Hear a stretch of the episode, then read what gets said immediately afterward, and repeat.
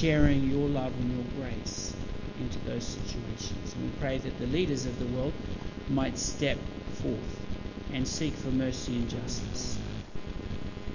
Father, there are natural disasters that occur all the time. We think particularly of Japan at this time as they remember a year on from the earthquake. Many people still struggling to pick up their lives again. Father, we pray for your church in that place, that it might stand up and, and show grace and love, that it might seek to reach out and, and give people hope and peace and an answer to the difficulties of life that can be found in Christ. Think of our own nation and we, we see the floods that are going on. Other people's livelihoods destroyed and their possessions taken away. In particular, we pray for your people in those situations that they might trust in you, that they might be kept safe, and that they might gather together and reach out in love to their neighbours. But we pray for the community as a whole, that through this trauma they might pull together, but more than that, that they might seek your solace and your comfort and your directing. We have a, an election coming up in this state. Father, we pray for wisdom to know how it is that we should vote, that the people you would have in power are the ones that get that place. Father, give us wisdom, not just to vote the way we always have, but to think through the issues and to seek your guidance in these matters. Father, we want whoever leads us to have an awareness of you and your purposes. Father, as a congregation, as a church, there are people who are suffering physically, mentally, emotionally, in many ways. I pray that you might encourage each of us to reach out to our fellow Christians in this place, to show love, to show compassion, to bear one another's burdens, to pray for one another, to seek your face on behalf of each other. Father, we pray that throughout the week we might be encouraged to live for you. We ask these things in Christ's name. Come to 1 Samuel chapter 8. When Samuel grew old, he appointed his sons after him to be judges in his place.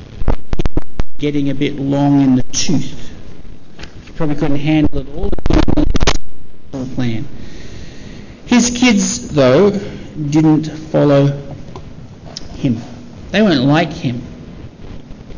They turned aside after dishonest gain. They used their power poorly. They accepted bribes and they perverted justice. Not much to learn from that because we've been studying Samuel and we remember Eli and his sons and everything we learned from them.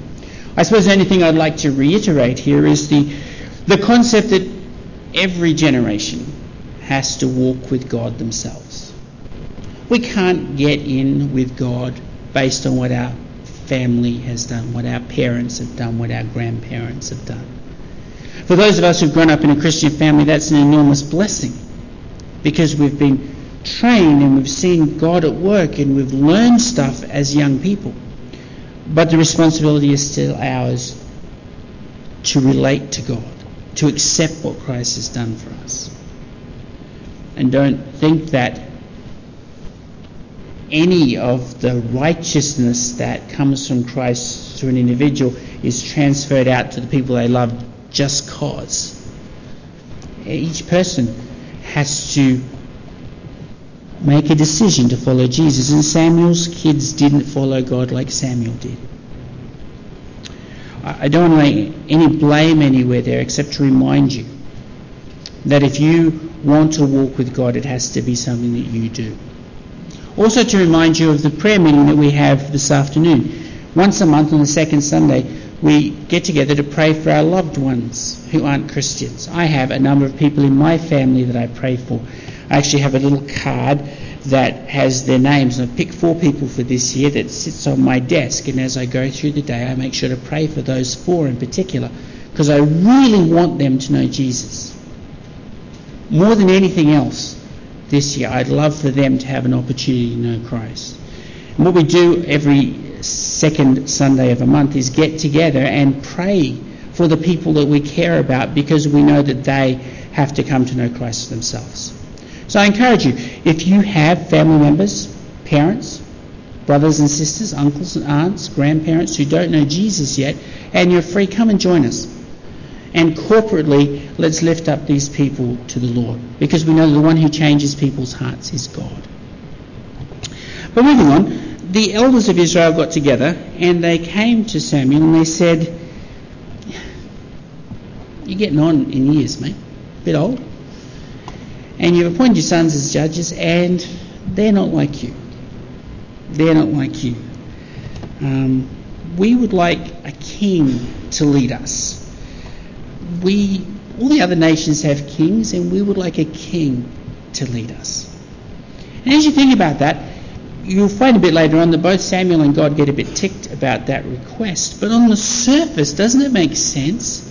On the surface, in some ways, it seems logical. For the past 200 years, the people of Israel have been going through this cycle of having a judge and then anarchy, having a judge and then anarchy. And really, it's been going up and down, and, and the leaders are coming to Samuel and saying, We're just going to go through this cycle again we, we want some stability.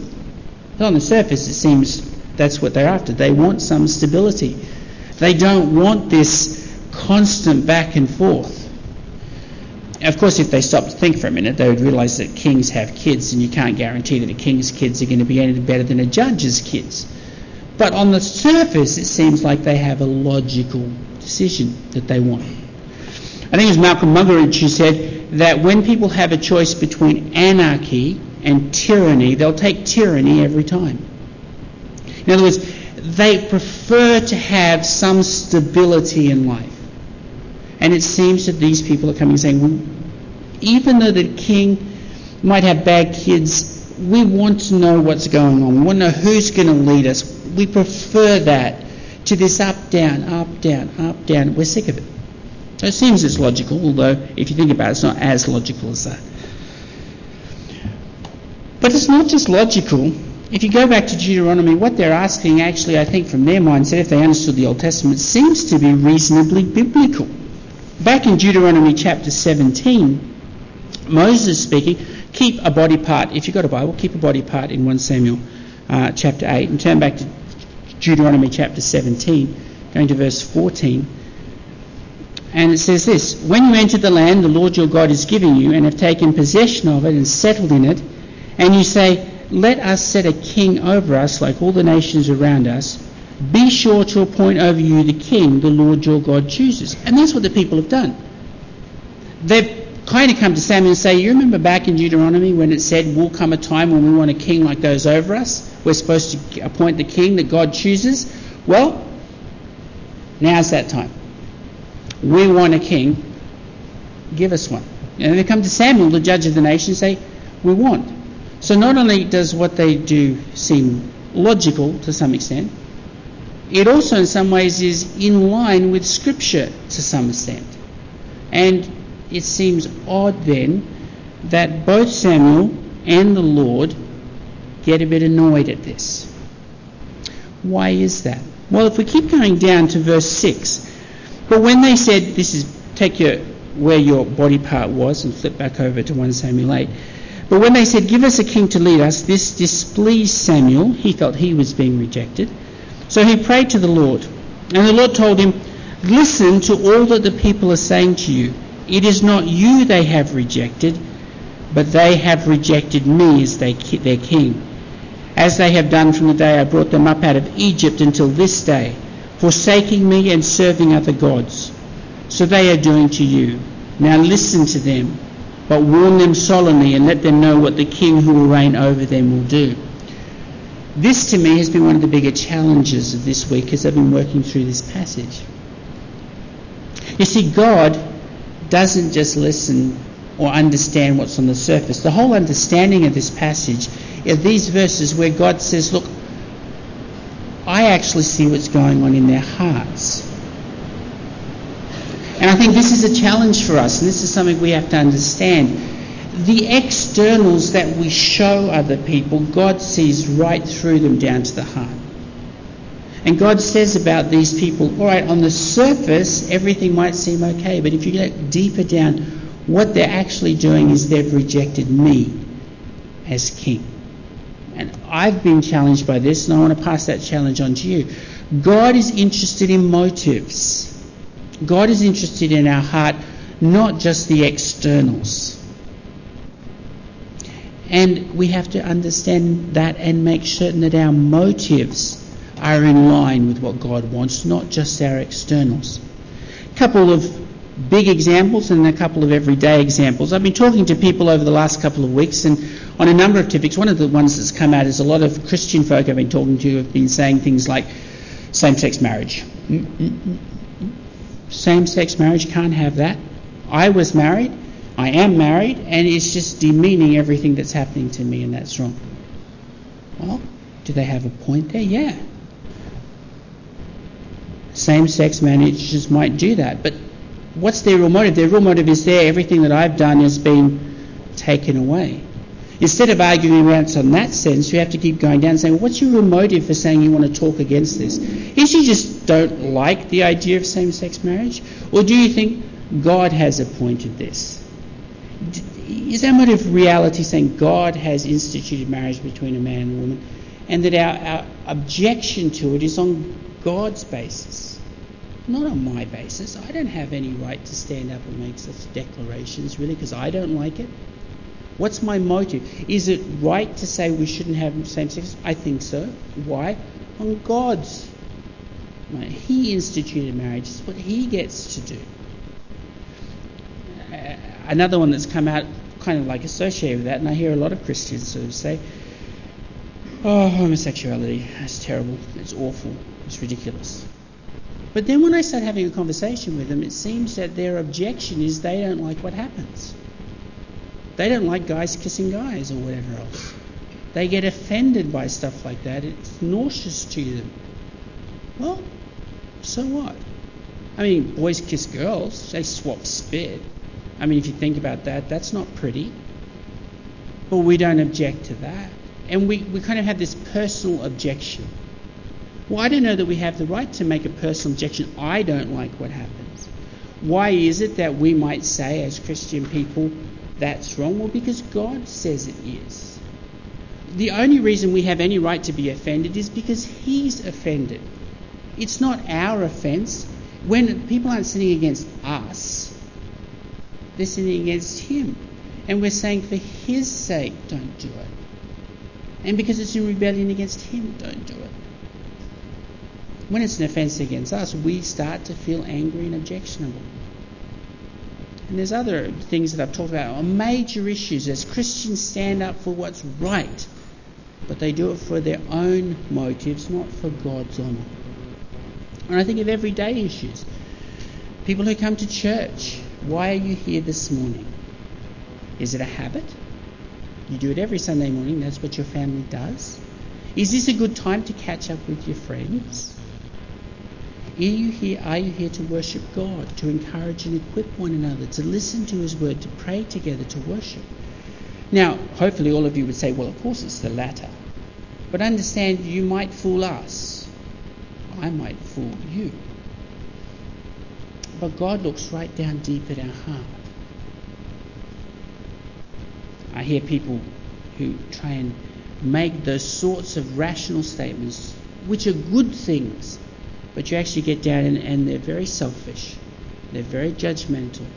And understand this God looks at our motives, He doesn't just look at the outside. I think it's fascinating with King David. King David was a man after God's own heart. God looked in and saw his heart. And David did some terrible things, but his motive was to serve and to worship God. That's what we're called upon to be like. But God understands that. And so God says, they're rejecting me. What they really don't want is me. They want a king like the other nations. They don't want me to serve them. And this is the second thing I have to think we have to look at today. The people were rejecting God. That was their sin. You see, in Deuteronomy chapter 17, it said, There's going to come a time when you ask for a king, and God will give you a king, but make sure that the king that you get is a king in line with keeping God as king. So if you read through the examples in Deuteronomy chapter 17, he says, The king you have, you say you want a king like all the other nations, you can have a king, but you have to have a king who doesn't raise an army. He's not going to be the one that protects you, I'm going to be the one that protects you. He's not to have lots of chariots and horses and fighting forces. If he's going to be a king, he's you want him like the other nations, but you forget that I've called you to be a people, a distinct people, a separate people, so you're not like the other nations. So whatever king you get, even though you want to have a king like the other nations, can't be like other kings. He has to be someone who doesn't raise an army. He goes further and says he's not going to have lots of wives. He's not going to have all the prestige and power like other nations do. He's not to raise up for himself lots of money. God almost says he's not to have an army, he's not to tax you, so you can't get lots of money out of it. And also, he's not really even allowed to set any laws. He's a king, but the law that he's supposed to follow is the law of Moses, and he's supposed to write it down, and every day he's supposed to look through it. So his operating as a king is really in one is subjection underneath God. But what the people have said, we want a king like other nations. In the end, we'll find out, they basically say, we want a king who will go out and fight our battles for us. Now, who's been fighting their battles for the last 200 years? God has. But what's the problem with God fighting your battles? Well, God does this. He says, when you follow me, I'll go out, fight your battles, and I'll walk the other nations. But when you're disobedient, I'll teach you a lesson, I'll let you lose. And the people are saying, we don't want that. We want a king who will do what we want. We want a king who will fight for us regardless of whether or not we follow you or not. In other words, what they're saying is, eh, you know, God, you've been good, cool, but we're ready for a change. We want someone else to rule us. Not someone under you, but someone separate from you.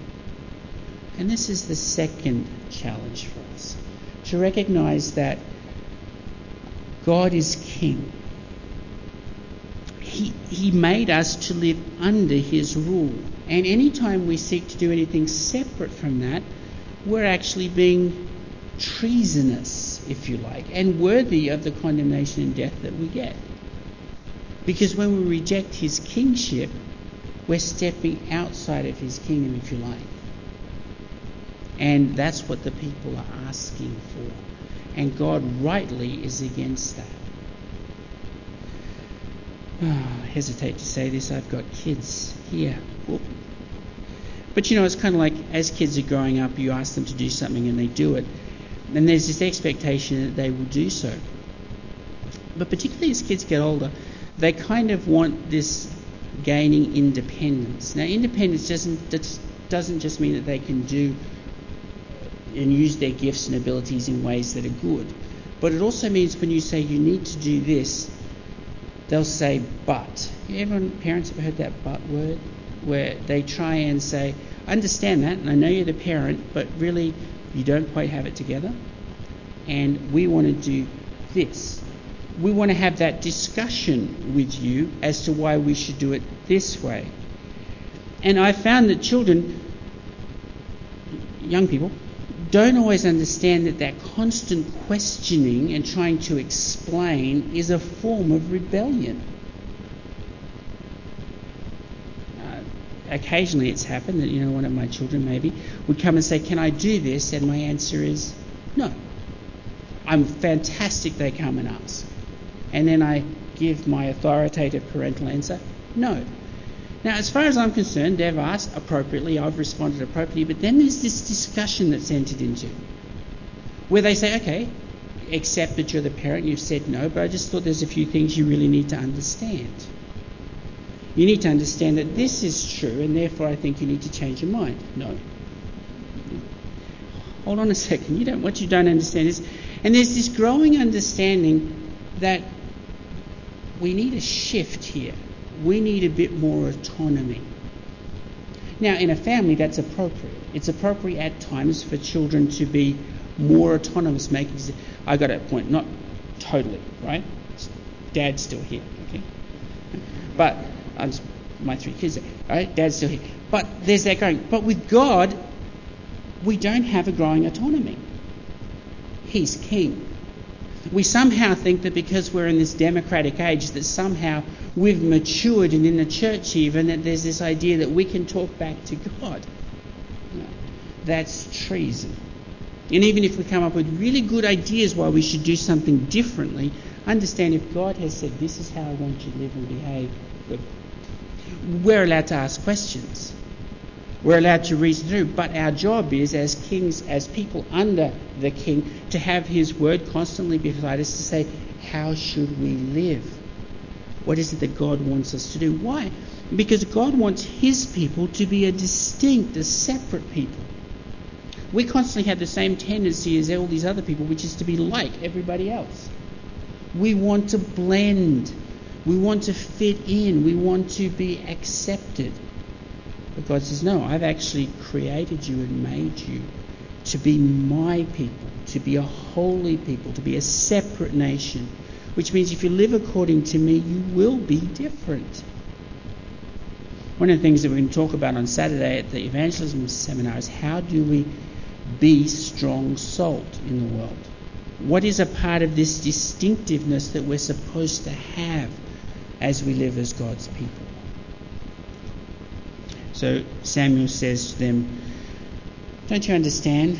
The king that you're asking for isn't going to be like what's in Deuteronomy. The king you're going to get, and he goes through, he says, The king who will reign over you, the one that you're going to have if you get what you want because you're being rebellious, is someone who's going to start an army and he's near your sons to serve in his army and do the fighting.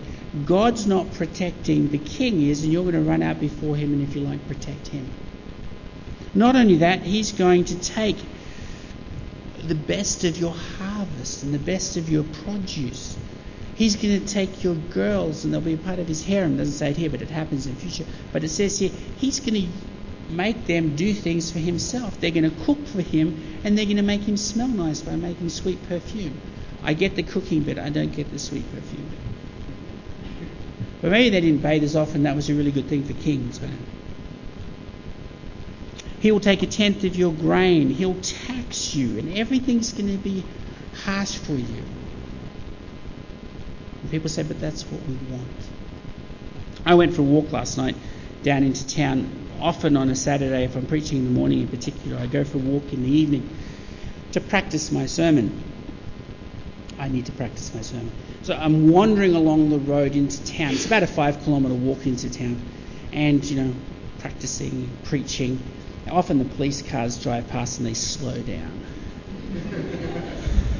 kind of wondering what's happening. I, I, wear my bandana often, kind of marching along. and They kind of.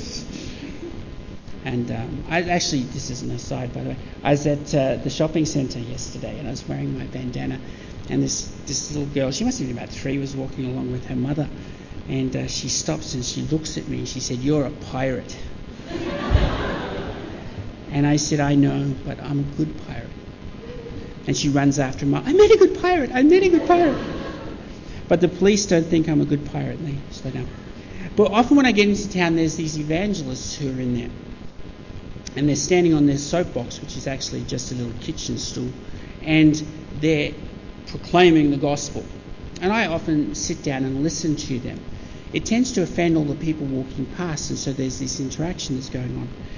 And there was a girl there yesterday, last night, who was arguing with the guy on his soapbox. And her arguments were pretty much along this line as we don't want a king. She said, What right has God got to rule over us? What right has God got to tell us what to do? Many ways to get along. I, as long as I do it my way, it's all right. And she goes on and on and on. And he's, he, I think he was doing it inappropriately. He kept quoting to her, "You're going to go to hell. You're going to go to hell." That didn't that didn't work very well, I didn't think. But she, her constant thing was, I don't want to put my submission. What sort of slavery is this I'm going to etc., etc. And her argument is this constant one of, no, I don't want that. And his you're going to go to hell thing, I think, is there. And that she, she came to the point of saying, well, if I do have to do that, I'd rather that than live under your God. And that's what these people are saying. Tyranny, we prefer that tyranny to your rule. We prefer this to that. And, and, the sad thing is that people don't understand the foolishness of their decision making. They just don't seem to get it. For those of us who are blessed living in the Christian faith, we have God. We know that as we come to Him, we're saved and we become part of His family. And yes, we have to obey Him as King, but we've got a loving and a wonderful King. We have all eternity to rule under Him. It's, it's, it's an amazing privilege that we have. Most of the world prefers their independence and the tyranny of life without God. I was a chaplain many, many, many years ago at Kelvin Grove State High. And one day, just a quick rider on the side, my counselling technique has improved over the years. Just wanted to share that. Anyways, this guy walks in and he he knocks on my door and he walks in and says, Can I talk to you for a minute, David? Now, again, this, this guy was one of the drug dealers on the, on the school property, and I knew that, and he knew I knew that. Not only that, he was one of these guys who liked taking the mickey out of me. So as I'd walk down the compound, he would bow down and try and worship Satan. He'd say nasty things about Jesus. He was not a nice boy. And he says, he says, Dave, can I talk to you for a minute? And I said, No, not really. Like I said, my counselling technique has improved. He said, No, look, I'd really like to talk to you. And I said, Well, yeah, you got two minutes. If you can convince me in two minutes it's worth talking to you, you can stay. And so he stands there. And I say, clock's ticking. He says, I don't need two minutes. Clock's ticking down. He's got about 10 seconds left. I said, You got 10 seconds left? He said, Yeah, that's about right. He said, I became a Christian on the weekend. I said, Come in. We'll chat. We had a long talk. We prayed together. We gave him the scriptures. We talked about faith in Christ. Anyways, the interesting thing was the next week he came back and he sat down in my office. He said, All my friends are stupid. And I said, Well, I, I could have told you that. I've met your friends. He said, No, no, you don't understand. He said, Throughout this last week, I've been telling them about Jesus and how wonderful it is to know Jesus. And they, they won't listen to me, they won't accept him. It's crazy. And I said, Well, you forget. I told you often about Jesus and you rejected all the time. He said, Yeah, but I tell it better than you did. Which I thought was not fair. But basically, the world doesn't want to hear the message. What's the reason? Is it, is it the blessings of Christ? No, I don't think so. I think anybody in their right mind wants to have someone who loves them enough to save them. The, the rub, the catch, is your king and I'm going to serve you. That's the rub. That's what makes people not even listen. Because all of us want to rebel. And that's the second thing. The first thing is God looks at our heart. The second thing is He's King. Now, those of you who are Christians, you have promised to serve Him. And that means that there's lots of things that happen in life that you have to do it His way. And there's no arguing with him about it. He's king. I sometimes meet husbands who said, I know I'm supposed to love my wife, but you've never heard her nag. You don't know what she's like. Man, she's hard to love. And but they come to God and say that. They say, you know, God, I know I'm supposed to love her, but why couldn't have I had a different one? You know, have you heard her talk? maybe there's another way to do this, God. And we try and rationalize it out as to reasons why we don't. But guys, don't think that's just you. I can imagine ladies, they, they rock up and they say to God, I've, I've seen it happen. They say, Lord, I know you said I'm supposed to submit, but have you heard his idea? He has no decision making skills at all. And you want me to submit to him? Please. And we have this instant idea that we can have this discussion with God about changing the way we do things. Kids, they say, Look, Lord, I know that I'm a follower of yours, and I know you say to obey my parents, but Do you remember the ones you gave me? You know? Why couldn't I have reasonable parents? Parents like other kids have. But no, I got these people. Can we talk about this? And we, we try and rationalize this whole thing out. Lord, I know you said I'm supposed to go and evangelize people. But they don't like it when I do that. Do you think maybe we could do something a little bit different? You know, I'll, I'll wear a Christian t shirt. That'll do it. Will that take it for the time being? You know, because it's hard to tell them. Yeah, I know I'm supposed to love the people around me, but they have problems they're not quite right, they're embarrassing, or whatever it is, and we try and have these excuses because we want to do things our way, and God says, No, I'm king. And there's no escaping from that. If you're going to follow me, you follow me. It's the second thing I think we learn from this passage. The third thing, God says to them, well, verse 19, the people then say to God, No, we've heard that. But we want a king. We want a king like the other nations because then we'll be like them. And they can go out and fight our battles for us. They can go out and they'll know what's happening.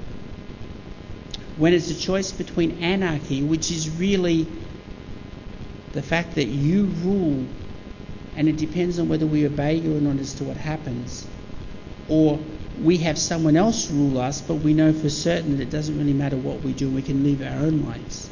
We'll take this every time. And then, probably the scariest part of this, God says to Samuel, Listen to them. Listen to them. Give them what they ask for.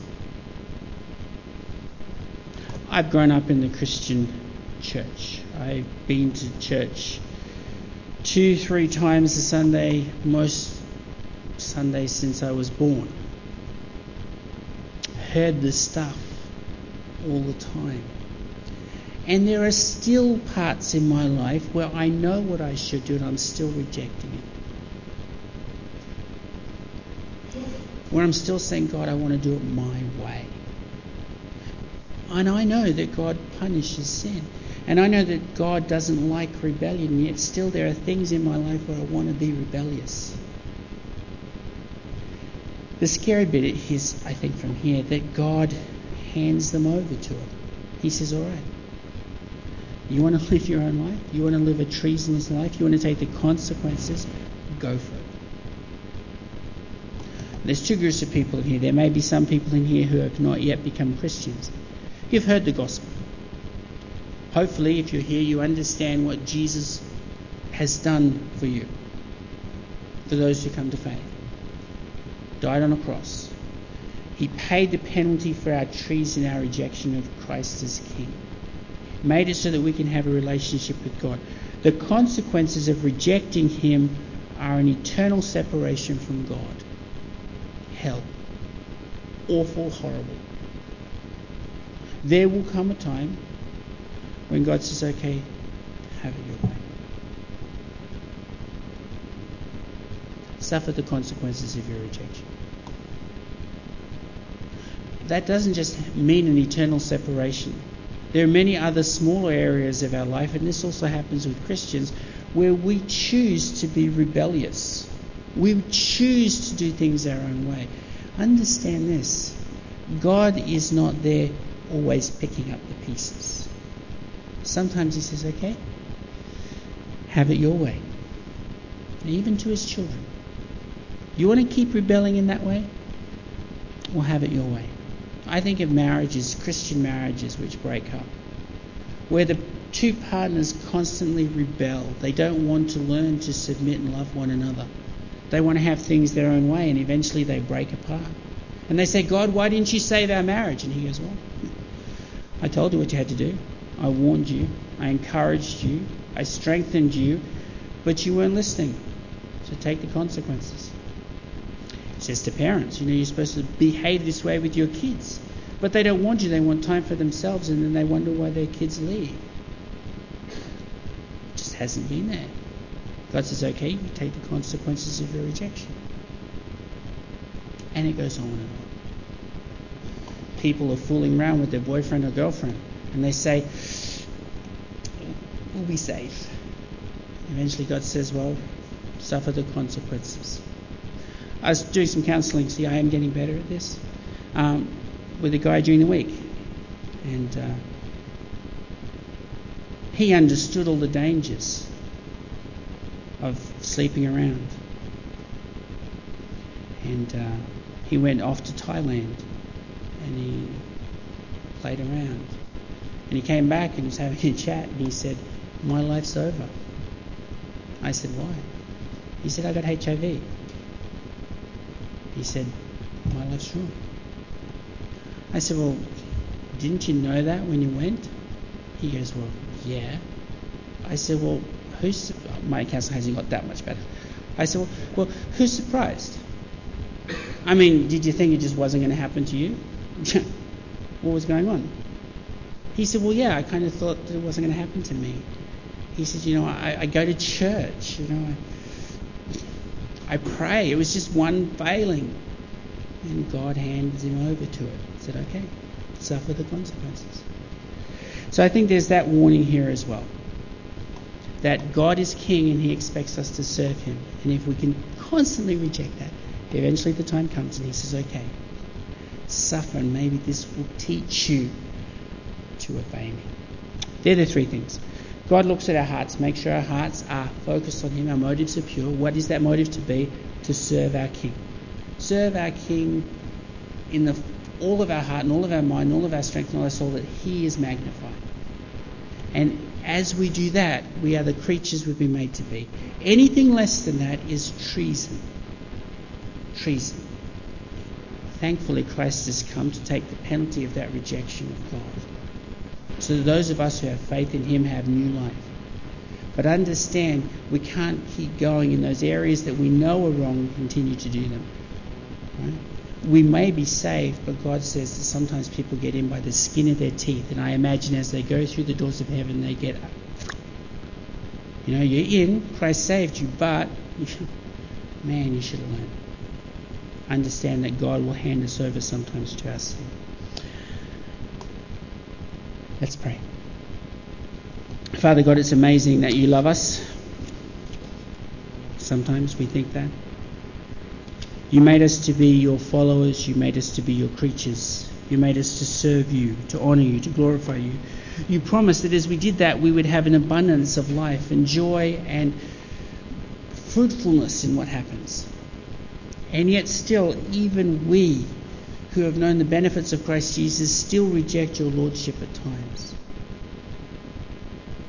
Father, still there are times when our heart just seeks to do what we want to do. Father, I pray that your Spirit might continue to work in our hearts to change us so we're not like that. That our, our heart motivation is in line with what you want, that we seek to serve you. Father, I think of those many people who reject your kingship because they want to rule their own life. Father, help us to have the confidence to share with them what those consequences are and what the joy is of coming back and serving you. Father, for those of us who, who are your children, help us not to lose sight of your lordship, that you are our master. And help us in this coming week to seek to live and serve you for your glory. Father, may it never be that we reject you so much that you just hand us over to the consequences of our rebellion. Father, I pray these things in Christ's name.